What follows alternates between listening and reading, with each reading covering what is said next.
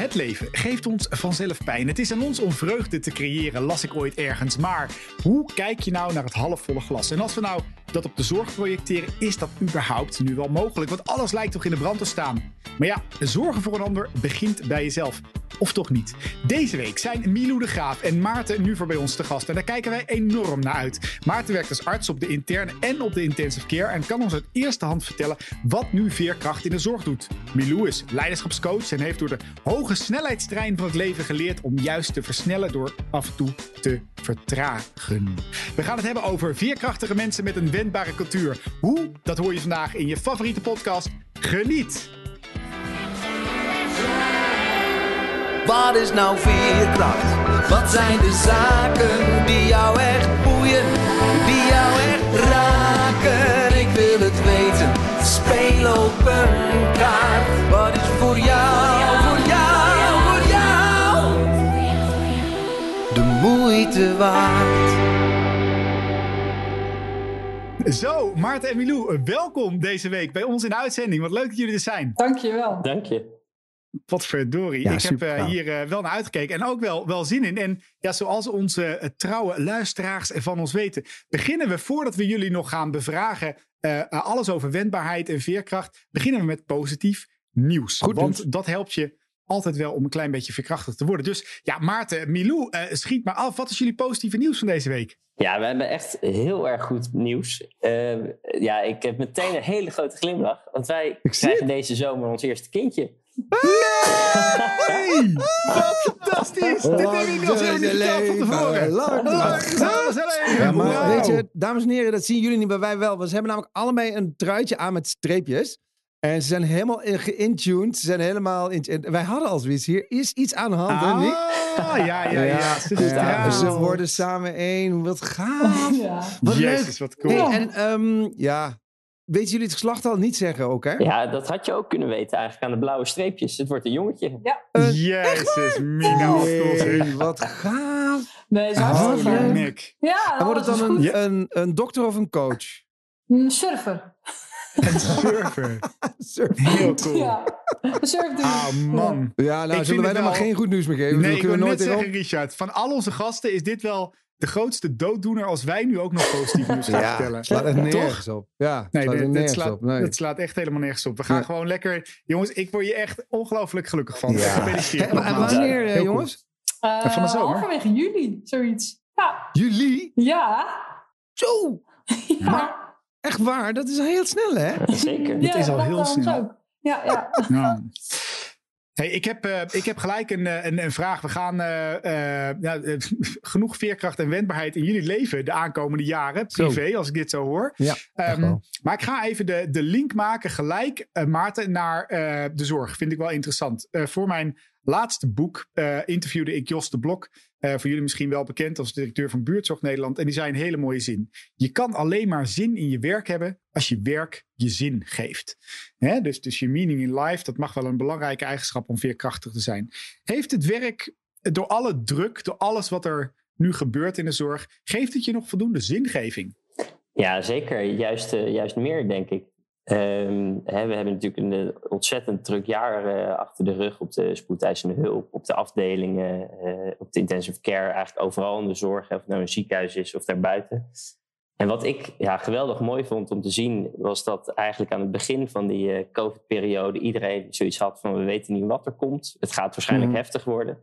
Maar we gaan het met z'n allen doen. En in één keer was er een soort verbroedering en iedereen nou, schouder aan schouder eh, gingen we erop af. En dat is nog steeds. Ja, dat, dat is geweldig mooi. En dat eh, iedereen heeft een beetje zijn eigen zingeving of waarom die in de zorg is gaan werken.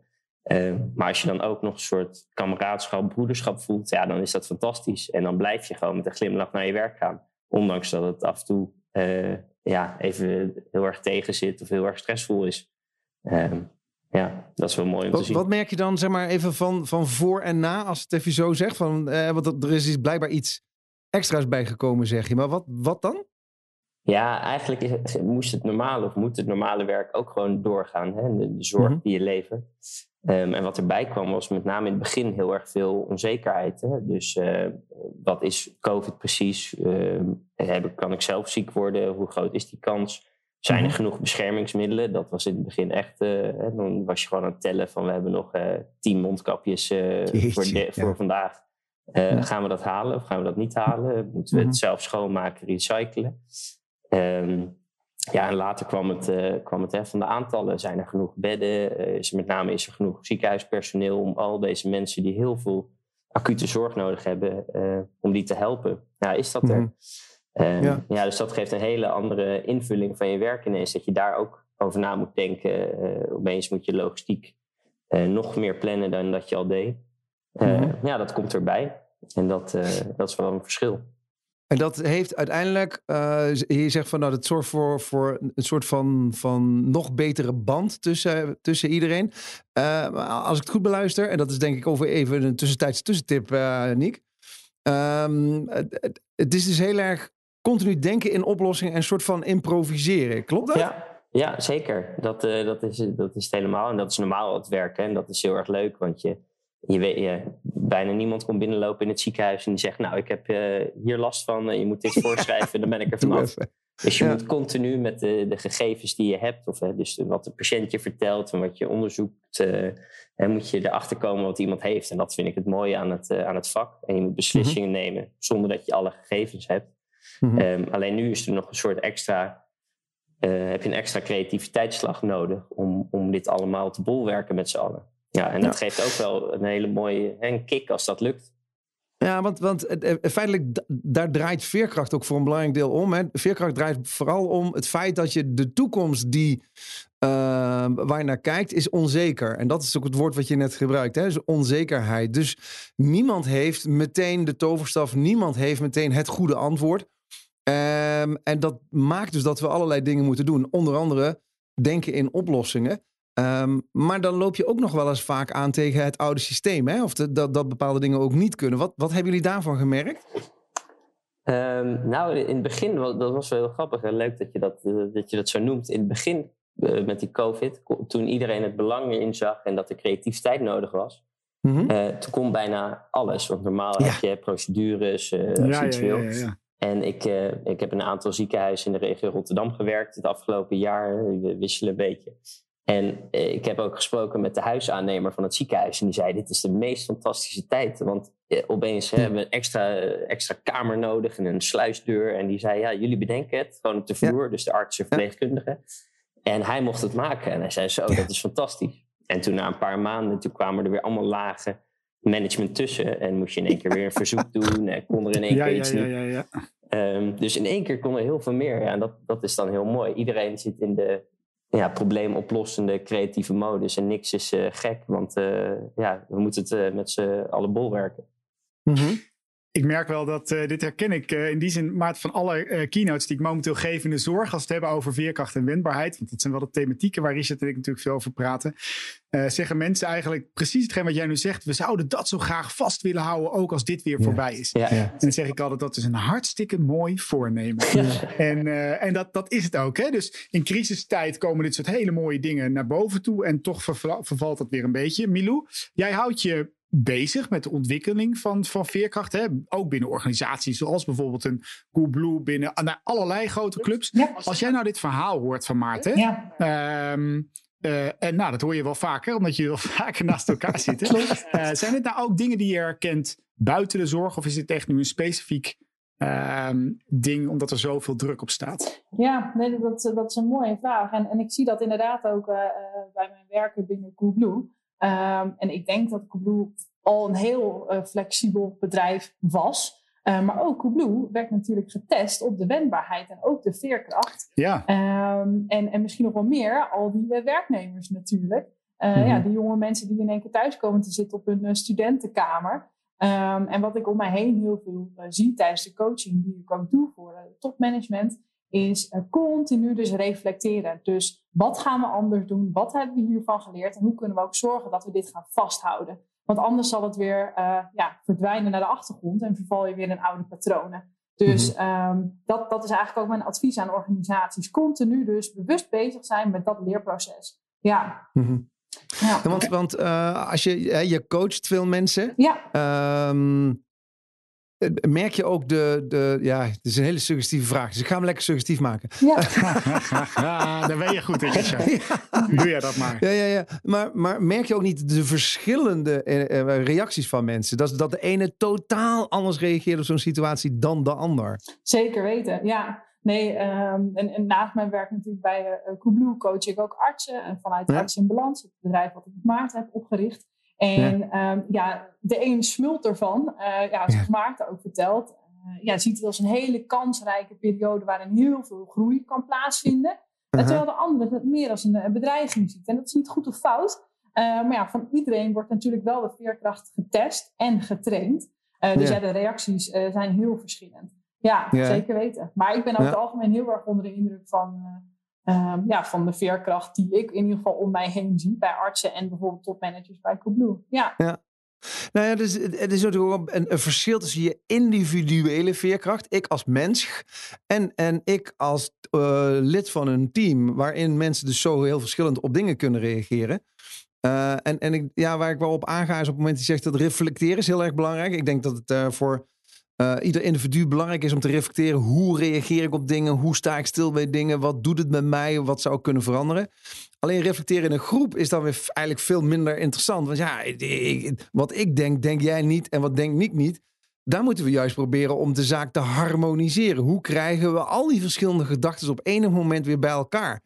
Ik, ik loop nou weer een lijntje te knopen die er misschien helemaal niet is. Maar uh, dat is ook wel wat Maarten in het begin zegt. Van, hè, in het begin iedereen wap, vol energie. En langzaam maar zeker druppelen de procedures en druppelen oude managementlagen weer terug. Dus dan Nou, veren we toch weer terug op een andere manier. Ja, maar we vieren dus weer terug naar, de, naar het oude normale. Richard. Ja. Daarom, vind ik hem, daarom vind ik hem zo interessant. En Ja. Milou je haal, en Maarten, jullie halen nu iets aan wat we eigenlijk nog niet eerder hebben besproken in deze podcast. Dat komt En dat is omdat wel- eh, ik dat nu niet Ja? ga uitleggen waardoor Ja, dat komt. dat, ja, ja oké, dat dus. Ehm, maar, maar, maar dit is wel leuk. Hè? Dus, dus in crisis, er komt een crisissituatie. Ik kan me bijvoorbeeld ook een keer herinneren dat de kelder eh, onder water liep van het VUMC. Misschien kennen jullie dat verhaal nog wel. Ja. AMC, VUMC hebben altijd een beetje een haat-liefde verhouding natuurlijk in Amsterdam. Totdat de kelder onderliep. Toen werkten ze fantastisch Ja. samen. Ja. Iedereen in zijn overuren. Iedereen kwam naar elkaar toe. En ja, toen was de kelder weer gerepareerd. Gingen we natuurlijk weer precies hetzelfde doen als wat we altijd hebben gedaan. Ik sla hem een beetje plat. Maar wat is nou interessant? Dus, dus kennelijk in crisissituatie zijn wij enorm veerkrachtig. Worden we creatief, willen we gaan knokken. En nu komt de vraag. Hoe zorgen we er dus voor dat we van die periodes leren en het vasthouden? Miljoen, want jij, ik, hoor- dat hoorde ik jou zeggen. Maar ook Maarten, hoe zorgen we er nou voor dat we dus na zo'n periode dit ook vasthouden? Als organisatie of als mens? Ja. Nou kijk, en nu werden we natuurlijk extreem getest, denk ik. Ik denk heel veel mensen eh, wereldwijd. Ehm, maar ik denk ook dat je voor jezelf eh, ook dat soort situaties kunt blijven nabootsen. Dus eh, zorg dat je overal die kansen blijft zien. Ehm, en dus ook continu beeld blijven veranderen en ontwikkelen. Kijk, nu werden we noodgedwongen, eh, moesten we met z'n allen natuurlijk veranderen en, en wendbaar blijven. Ehm, maar eh, persoonlijk, maar ook wat ik zie binnen organisaties, is als je continu eh, ja, kansen blijft zien en het idee hebt van hé, hey, we moeten blijven groeien en stilstand is achteruitgang, dan zal je dus ook continu scherp blijven en kansen blijven zien. Dus ehm, ja, laten we niet met z'n allen weer indutten. Dat is eigenlijk eh, eh, ja, de, de hele Ja, maar Milou, Milou, ik zie maar het kijken. Dit is een mooi verhaal, maar daar heeft die jongen toch helemaal geen tijd voor. Daar is hartstikke druk voor. Die is levens aan het redden. Er gaan mensen Ja, dood. Eh, we hebben te weinig. We, we moeten een beetje stil gaan staan naar Maarten. Haal dit eens even onderuit. Ja, nou, dat zou ik kunnen doen. Nee, ja, kijk. Ja. Ja, ik- kijk, ik, ik ben het he- wel helemaal met de eens hoor, dat je dat, die kansen moet blijven zien. Maar ik heb ook wel in, in, in meerdere organisaties gewerkt en op meerdere plekken inderdaad, dat je zegt van ja, dat, dat is wel mooi gezegd allemaal, maar laten we normaal doen en we gaan weer door zoals we het altijd Hmm. doen. Ja, ik, ik, eh, ik denk dat je het wel. je- het mooie is als je het vasthoudt, maar dat kan je niet alleen doen, denk ik. Mhm. Ehm, of ja, dat, dat kun je proberen, maar ik weet niet of je het dan haalt in een organisatie. Mm, Ik denk dat je gewoon met een kleine groep, kleine groep moet beginnen. Ehm, en ik, ja, ik noem bijvoorbeeld eh, grote ziekenhuizen in Nederland zijn net als een stad. Hè. Bijvoorbeeld werken 15 tot, eh 10 tot 15.000 mensen. Andere ziekenhuizen werken er eh 5 tot 10.000. Ja, je kunt dat niet één keer een ommezwaai geven of in één keer dat vasthouden. Dus ik denk dat je klein moet beginnen binnen je eigen team of afdeling. En dat het dan zich wel als een soort rimpeleffect naar buiten kan verspreiden. Ehm, en dan Ja. moet dat zeker lukken. Ja, nou, ik, ik gebruik vaak de muziekmetafoor. hè. Ik vind het, het maken van muziek leuk. En muziek is natuurlijk. Er is geen volk ter wereld die niet muziek als een uitingsvorm heeft. Dus het, muziek wordt heel vaak gebruikt om emoties en zo vorm te geven. En als je aan de ene kant. Ik heb vaak eh, een titel die ik veel gebruik, is van klassiek naar jamming. In klassieke muziek is natuurlijk de, eigenlijk de hoge kunst. Eh, daar werken veel mensen die, die ongelooflijk goed zijn op hun instrument. Waar die jarenlang voor ge- gestudeerd. Een beetje zoals eh, bij de chirurgen. eh, lang, lang studeren om iets te kunnen. En dan krijgen ze eigenlijk gewoon een partituur aangereikt. En dan staat er iemand staat te dirigeren. Ehm, en, en die mag dan een klein beetje interpretatie. Maar uiteindelijk gaat het erom om dat stuk perfect neer te zetten. Zodat het publiek weer die emotie voelt die uiteindelijk de componist bedoelde. Ehm, en ze leefden nog lang en gelukkig.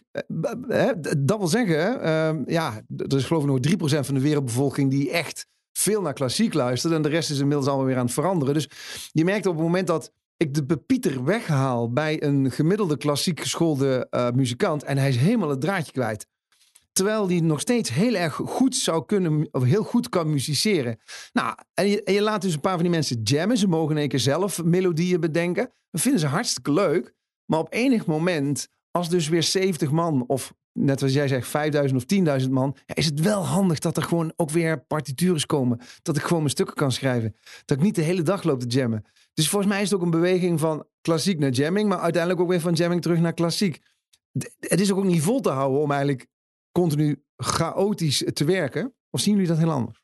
Nee, zeker. Dat ben, ik, eh, dat ben ik met je eens. Maar ik denk dat er ook nog een ander punt in zit. Hè? In dat voorbeeld wat je noemt met de jammen. Is dat je eigenlijk een soort zelfbeschikking hebt. Of dat je zelf je eigen Ja. agenda mag bepalen. Of je eigen, hè, of je eigen ding wat je doet.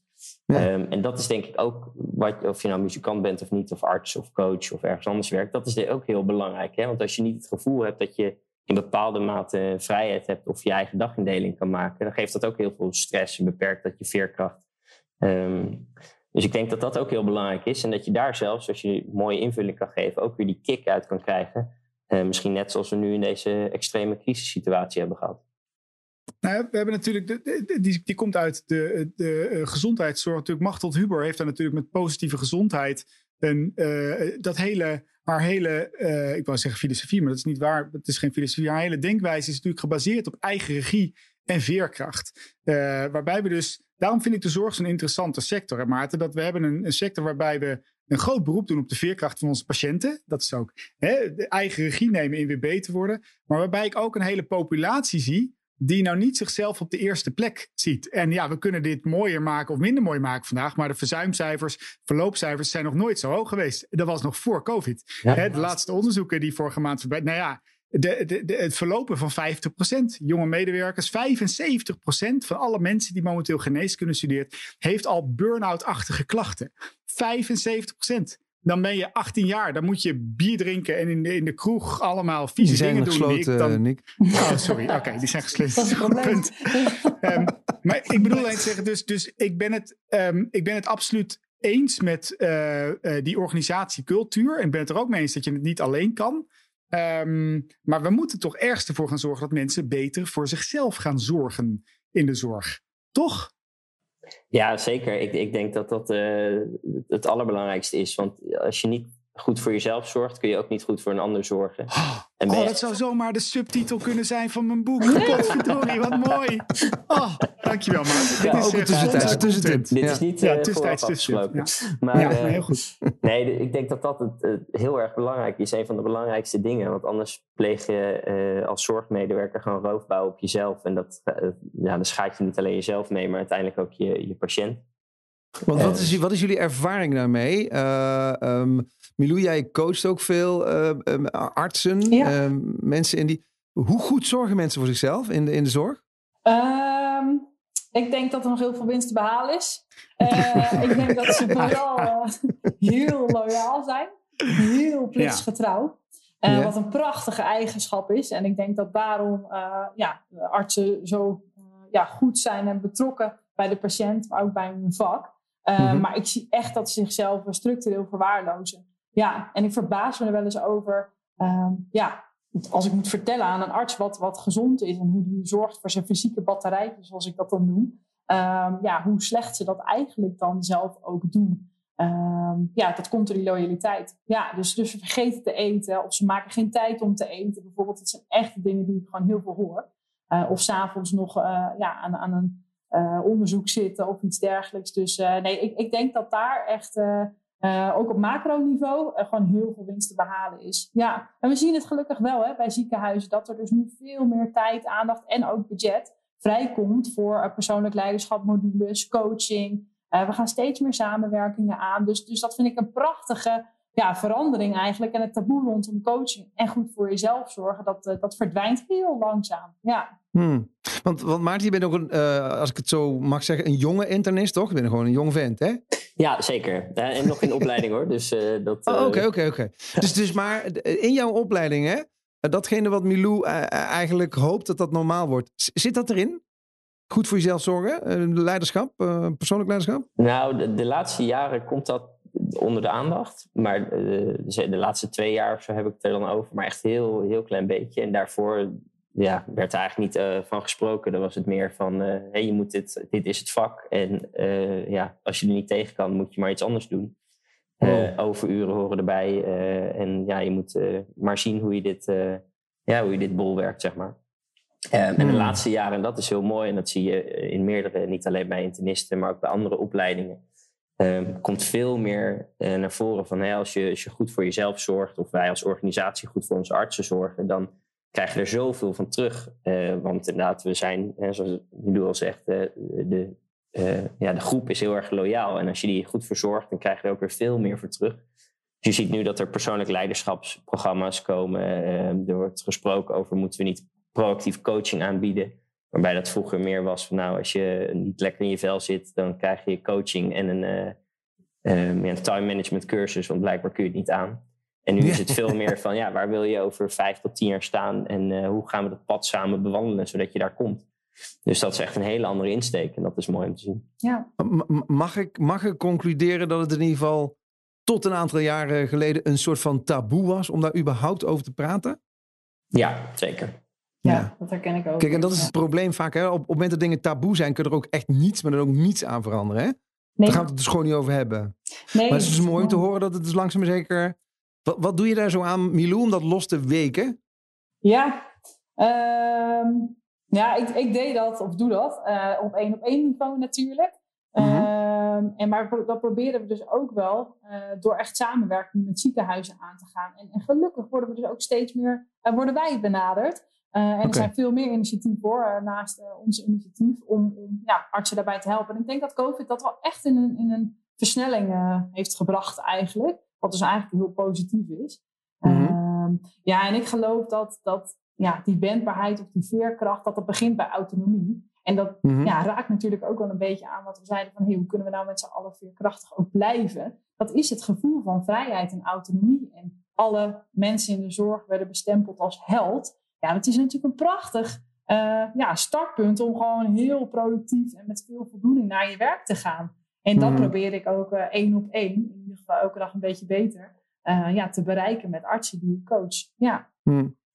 Het is wel, ik weet nog dat mijn eerste, uh, mijn eerste baantje, nadat ik uit het en ik ben in het, in het, AMC ben ik ooit geopereerd aan mijn dwarslesie. Daarna acht maanden in de Hoogstraatrevalidatie gelegen in Utrecht. En uh, ik had nooit gedacht dat ik überhaupt weer kon gaan werken. En mijn eerste, toen werd ik gevraagd om een training eigen regie te gaan geven aan uh, revalidanten. De verse dwarslesies noemen dat wat mooi, hè? Die, die net in de Hoogstraat waren gekomen. En het was een training in hoe behoud je de eigen regie over jezelf. En naarmate, Richard, wij meer mensen hier spreken, naarmate wij veel meer training met heartbeats hierin geven, uh, naarmate ik merk dat we eigenlijk precies hetzelfde doen als wat we destijds aan het doen waren in die training eigen regie. Mm we vissen allemaal uit dezelfde vijver, maar we lopen dus ook allemaal tegen dezelfde, uh, dezelfde dingen aan. Want daar hadden we het al over, dat, ja, het, het goed voor je fysieke toestand. Ik hoor dat je nou te zeggen, Milou, goed slapen. Uh, um, goed eten, goed bewegen, drinken, goed bewegen. ook, ook, vooral ook verschillende standpunten durven uh, te accepteren. Hè, wat, tenminste, ik merk op dit moment dat mensen zo korte lontjes hebben. Als je maar enigszins kritiekaster bent of je denkt wat anders. Nou, je wordt ze wat de weg afgereden, man. Terwijl dat juist je geest ook soepel maakt. Ja, zeker. zeker. En, en het, het, leuke is dus wel, ik heb altijd een beetje een. Kijk, een, een, een organisatie Ehm, de, de, de, uh, wat ik in de zorg, graag je reactie, zou ik nog wel Maarten nog wel eens merken. Geef vijf mensen in de zorg en je krijgt ook een groepje koffieklagers. Hè? En ik vind altijd wel de, de mooie, uh, uh, de, het standpunt gaan van koffieklager naar een theetoaster toe. Oftewel, ga ook eens kijken wat allemaal goed zit. We gaan heel goed met elkaar om te kijken wat er ook niet goed gaat. En een ziekenhuis is geen kleuterschool voor volwassenen. Dus moeten we daarvan coachingsprogramma's, opleidingsbudgetten, of moeten mensen dit gewoon ook zelf ontwikkelen? Nou, ik denk wel dat uh, mensen, je moet het zelf willen ontwikkelen. Ik denk dat dat het is. Okay. En dat je dan wel hulp van buitenaf, dat dat wel goed is om dat uh, samen op te pakken. Um, want anders blijf, heb je het risico dat je in je eigen denkpatroon blijft hangen en in je eigen tunnelvisie blijft zitten. En het is juist goed, denk ik, om, om uh, een soort met een helikopterview boven die tunnel te gaan, gaan zitten. En ja, dat kan heel goed door externe hulp. Maar als je dat zelf al oppakt, dat is al een heel goed begin, denk ik. Nou goed, nou heb jij het, het, het, het mazzel dat jij een hele mooie vrouw, binnenkort moeder, um, uh, hebt ontmoet. Hè, die, die ook nog eens een keer in dat vak zit. Stel je voor dat was niet gebeurd. Hoe had je, dan, hoe had je dan nu in die wedstrijd gestaan? Of ik dan hetzelfde standpunt had gehad, uh, bedoel je dan? Nou ja, of je dan ook zo bezig was geweest met die persoonlijke ontwikkeling. Uh... Ja, nou, dat, dat, dat was ik al wel. Uh, alleen dan was het op een veel, veel kleiner niveau. En echt mijn, mijn cirkeltje om mij heen, zeg maar. Um, en wat, je, wat het mooie is aan, de, aan die opleiding hè, tot, uh, tot internist en uh, intensive care arts. Kijk, je begint eerst als jong broekie en dan moet je, krijg je ook al zieke patiënten die je moet behandelen. En is het al spannend om paracetamol voor te schrijven. Want je hebt gezien wat voor een bijwerking die allemaal kunnen geven. Je denkt, nou, het zal mij overkomen, ik weet het zeker. En dan uh, zoveel jaar later begeleid ik dan de, de jonge artsen. Um, mm-hmm. En daarbij had ik dat ook al van ja, het, het is niet gezond om uh, tot elf uur s avonds door te werken, niet te eten. En dan was het gewoon een klein ja, kringetje met collega's waar je dan over spart van hoe kunnen we dit nou leuker, gezonder, uh, nog beter maken. En ga je, ga je trainen, dan heb je het met elkaar over. Dus dat was ook al voordat, ja, voordat ik uh, deze mooie vrouw leerde kennen, was dat, mm. was dat er al ik heb het alleen door haar nog op een heel ander, op een heel ander niveau uh, leren kennen. Uh, mm-hmm. Een stuk professioneler, zeg maar. Ik was zelf wel een beetje aan het aanrommelen. Uh, dus ja. dat is heel leuk om te zien. En dat is ook, dan zie je ook echt wat voor een impact dat kan maken. Um, en bijvoorbeeld bij Coolblue doet ze dat natuurlijk al een hele tijd. En dat is ook echt wel een organisatie die daar volgens mij heel ver in is. Mm-hmm. Um, en dan is het ook wel leuk om af en toe daar wat kleine ideetjes van mee te nemen naar de ziekenhuisomgeving. Want als je die twee naast elkaar zet, Milou, wat, ja. zeg maar even uh, de Coolblue-achtige en de mm-hmm. ziekenhuis. Ja. Wat, wat zijn dan dingen waarvan je denkt, nou, dat zou de een best wel eens van de ander mogen leren? Ja, mm. ja dat is een hele mooie. Uh, ja, je ik, noemde al dat reflecteren, hè? Wat, wat, wat, dat, is, dat is een hele belangrijke. Ja, dat vergt dus ook kwetsbaarheid, denk ik. En, wow. en ja, ja. Uh, en, en leergierigheid. En ik denk dat je dat uh, zeker binnen de uh, medische wereld ook ziet. Maar een stukje kwetsbaarheid, dat is iets waar ja, ziekenhuizen misschien pas uh, heel voorzichtig aan nu een beetje aan gaan durven te snuffelen, zeg maar. Mm-hmm. Um, terwijl, ja, bijvoorbeeld de organisatie waar ik voor werk, um, ja, daar, daar, daar is de cultuur van oké, okay, falen bestaat niet. We zien kansen. En tuurlijk kunnen we dingen onhandig hebben aangepakt, maar laten we niet te lang bij stilstaan en door. Dus een heel stuk pragmatisme eigenlijk. Dat is denk ik wel iets wat de medische wereld uh, mag vast blijven houden. Want dat is denk ik wat we afgelopen jaar heel veel hebben gezien. Um, mm-hmm. Ja, en dan is het denk ik toch anders dat een commercieel bedrijf een, een winstoogmerk heeft. Uh, en, en ja, de medische wereld uh, ja, eigenlijk hele andere drijfveren en dus ook andere mensen aanneemt. Laten we wel wezen. Ja. Mm-hmm. Mm-hmm. En, en, bedoel je met, met, ik vind het een mooi thema, hè? De, de kracht van kwetsbaarheid, Milou. Ja. Uh, bedoel je dan letterlijk dat een verpleegkundige, een helper, een arts of een bestuurder of de schoonmaker uh, mag leren zeggen: ik, ik, ik red het even niet? Ja. Of zou je me willen helpen? Of wat bedoel jij met, met kwetsbaarheid? Ja, dat, dat zijn inderdaad hele mooie voorbeelden. Niet, uh, uh, van help me even, of ik trek het eventjes niet, of ik heb even een, ja. een baaldag. Uh, spring even voor me, uh, vlieg even uh, ja, voor me in, zeg maar. of dit hebben we met z'n allen niet zo heel handig gedaan. Mm-hmm. Ja, ik denk dat dat de kwetsbaarheid is. Ja, en dan ja, geef je elkaar ook de kans om, om elkaar te helpen. En, we hebben in, in, in aflevering nummer 10, voor de luisteraars die dat nu nog kunnen herinneren, of als je niet geluisterd hebt, aflevering nummer 10 gaat compleet om hulp vragen. En hij schiet me nu eventjes te binnen, omdat Eh, ik, ken hem, ik ken hem zelf ook nog wel even. We deden, vanmiddag deden wij een, eh, een clubhouse room en die ging over hulpvragen.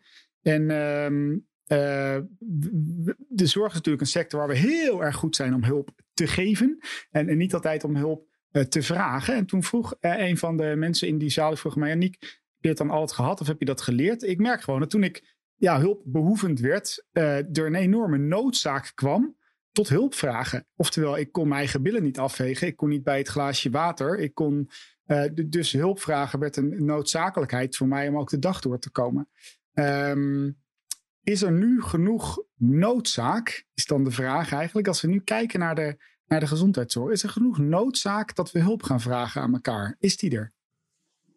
Ja, ik zie dat, uh, maar Maarten kan het wellicht op een uh, ander niveau ook toelichten, maar ik zie dat op individueel niveau wel steeds meer ontstaan ja, dat artsen wel merken van hey, na een jaar met zoveel uh, extreme druk, de druk was al hoog en nu mm -hmm. heel langdurig heel hoog geweest, uh, is het echt nodig dat ik uh, met mezelf aan de slag ga en wil ik dus ehm, ja, autonomer, authentieker en zelfbewuster worden. Dus ja, ik zie dat op individueel niveau wel, maar ik weet niet of je dat ook binnen de cultuur ziet. Ja, binnen de organisatie zie je dat ook wel.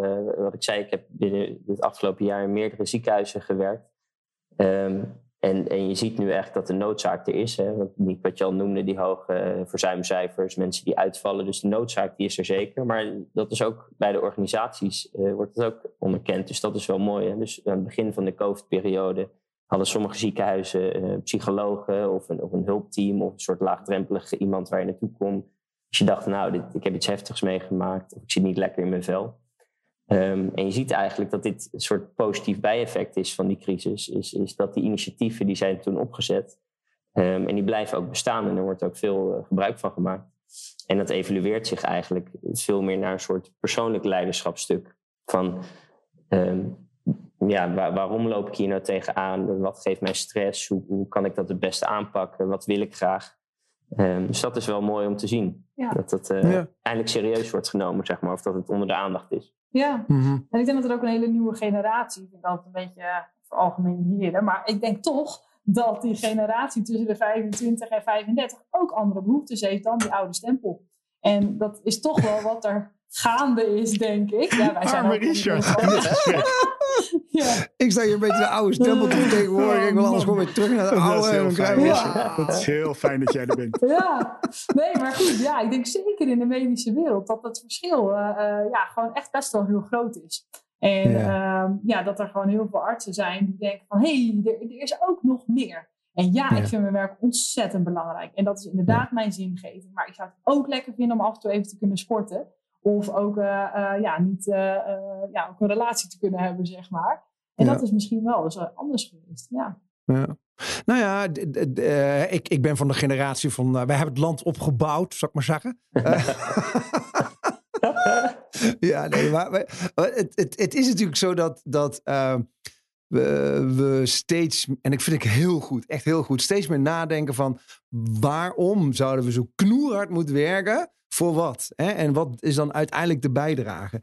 Maar ik heb, ik heb een aantal dingen gehoord. Hè? Dus ik, ik hoorde van joh, kwetsbaar op durven stellen. Uh, ik heb gehoord van goed voor jezelf zorgen. Ik heb gehoord van uh, dat, dat het mooi zou zijn als we niet te veel dingen taboe maken. Dat we echt veel bereikt hebben, maar dat we dat niet uit onze handen laten vallen. Dat, dat dat op individueel niveau vaak best wel goed lukt.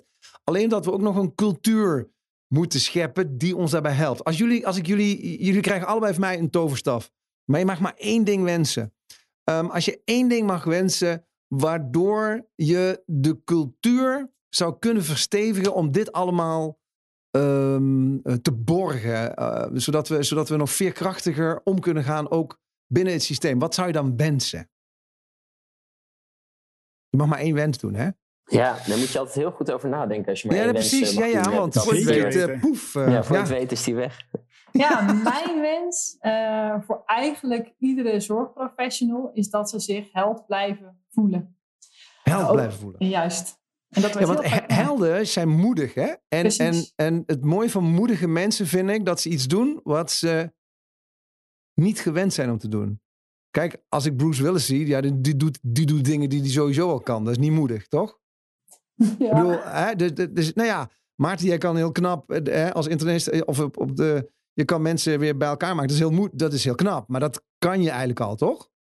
Ja, Want, want, want ja. ja nee, nee, maar goed. Dan Ja. Maar moedig zijn en een held zijn. En vind ik, ja. Dus weet wat je wenst, hè, Milou? Ja, nou, dat ze het zo voelen. Want ik denk, Ja, eh, het werd natuurlijk afgelopen jaar eh, vaak tegen ze gezegd. En hè, applaus voor de zorg, prachtige initiatieven. Maar dat je Ja. voelt dat je elke dag goed werk aan het doen bent. En, en dat eh, geeft je zelfvertrouwen. Dat geeft je Ja. een stukje zelfspot, een stukje zelfliefde. Eh, dus Ja. als je je een held voelt, op een hele bescheiden manier natuurlijk. Mhm, mhm. ehm, ja, denk ik dat dat eh, heel erg gaat bijdragen aan een andere cultuur. Ja, Mooi. ja. Ja. Nou, ik, ik, eh, mijn, mijn stem heb je. Ehm, Ja, nou, voor mij ook. ja, ja. Nou, Maarten, je hebt even mogen nadenken. ja zeker. Ja, ik, ik zou dan toch wensen, en ik vind het altijd moeilijk om het bij één wens te laten, maar Ja, ik ga dat het snap toch ik. proberen. ja, ik, ik zou toch ehm, ja, wensen dat, dat, dat ze weer een beetje wat we gezien hebben in die COVID-tijd, wat ik al even aanhaalde, hè, met, die, met die aannemer, dat, eh, dat de drempels om iets te veranderen een stuk lager worden. Dus dat initiatieven vanaf de werkvloer echt ook opgepakt worden of doorgezet worden. Want heel vaak dooft het een beetje uit. Maar dus dat, ja, dat, zou ik, eh, dat zou ik mooi vinden. En, maar eigenlijk kan ik die van Milou niet overtreffen, een held voelen. Eh, ik denk dat dat echt heel erg bijgedragen Nou, heeft ook. Nou ja, weet je wat het is? Ik denk dat je dus echt moedig moet blijven gedragen om ook eh, de noodzaak van veranderingen eh, te blijven delen. Niet alleen met je collega's, maar ook mogelijk met degene die het moeten gaan sponsoren of degene die het moeten gaan betalen. Hè, dus dat je, dat je die moed ook niet opgeeft. Nee. Precies. En laten we het niet gaan vastleggen in processen. En, en, Nee. en dat soort moeilijke eh, logge dingen. Nee, laten we het Nee. gewoon blijven doen. Elke dag een beetje beter. En dat pragmatisme vasthouden. Nou, want ik denk dat heel veel mensen daar gewoon ontzettend gelukkig van worden ook. Ehm, Mhm. Ja, dus laten we het vooral niet eh, gaan vastleggen. Nee. nee. Nee, Ja, en, dat, nee. en dat creatieve, dat is zo mooi. Hè? Dus dat je gewoon... eh, Kijk, eh, ad hoc oplossingen zijn niet altijd het beste. Hè? Dus begrijp me niet Hmm. verkeerd. Maar het is wel Hmm. mooi als je af en toe zoiets... En helemaal eh, in de cultuur van een zorginstelling... Als, je, als er ruimte daarvoor is voor creativiteit. En dat we niet inderdaad alles protocoliseren. Ja, en die autonomie. Wat we Ja. ook zeiden. Ja, en als held voel je volgens mij ook autonomie. Voel je het vertrouwen van... hé, hey, ik ben die goede dingen aan het doen. Ik mag fouten maken. Ik mag om hulp vragen. Eh, en daar wordt de kwaliteit eh, van de zorg denk ik alleen nog maar beter van. Ja. Ja. Zorghelden, Richard. Je zou Ja. er zomaar een mooi lied over op kunnen nemen, geloof ik. En misschien moeten we die wel... Die gaan we hier inmonteren. Ja, Zullen we gaan dat we doen? doen. Ja, We gaan hem doen. hier inmonteren. Ik, eh, ik ga er even een, eh, een strikje omheen doen voor nu. Want ik denk dat met deze wensen we een, hele mooi, een heel mooi einde hebben van deze podcast. Waarin ik een hoop heb geleerd over veerkrachtig en wendbaar in de zorg. En ook wel daarbuiten werken. Wat we misschien wel zouden kunnen lenen van die bedrijven van binnen en buiten de zorg. Want misschien herkende je wel iets in het verhaal van Milou of Maarten. Hoe laat je dus eigenlijk op? Hoe belangrijk is, is vitaliteit daarin? Hoe belangrijk is goed voor jezelf zorgen als je nog krachtiger in het leven wilt staan? In podcast aflevering nummer 10 hadden Richard en ik het erover dat je dat dus niet alleen hoeft te doen. Kan je dat wel? Super, lekker zo doorgaan. Kan je wel een hand gebruiken? Kijk dan eens op teamheartbeats.nl en download gewoon eens ons nieuwe e-book. Daar vind je oefeningen, trainingen en coaches die je kunnen helpen als het even tegenzit. De volgende keer ga Richard en ik in gesprek met alweer nieuwe gasten die ik voor nu nog eventjes geheim houd. Vergeet je niet te abonneren op jouw favoriete podcast app, zodat je automatisch herinnerd wordt tot de volgende keer. Dank Maarten en Milou voor vandaag. Dank je Ciao, ciao. Doeg! Ciao. Soms hebben we allemaal iemand nodig die naast ons staat. Iemand die naar ons uitkijkt, lief voor ons is, die voor ons zorgt. Dit is onze oproep aan Nederland om goed naar elkaar uit te kijken de aankomende tijd. En een dankwoord voor al die mensen die voor ons zorgen momenteel. Bij de politie, bij de brandweer, bij de overheid, je buurman of buurvrouw, in de zorg of daarbuiten. Dank je wel. De dag dat het gebeurde, ons landje ging op slot. Zoveel zorgen, begrip en liefde. Hollebolle Gijs krijgt ons niet kapot.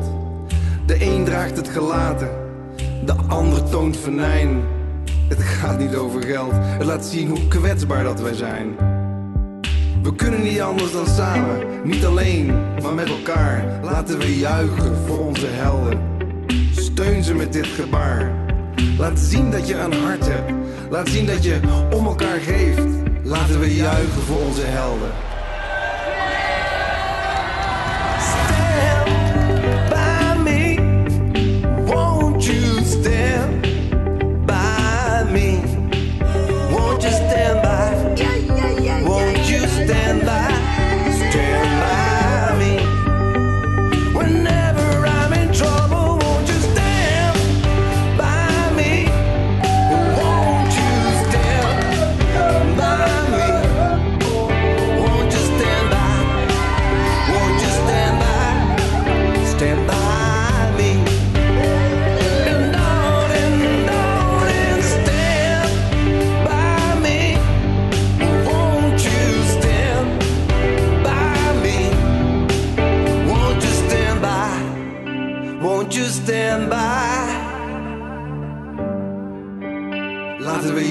Voor onze helden.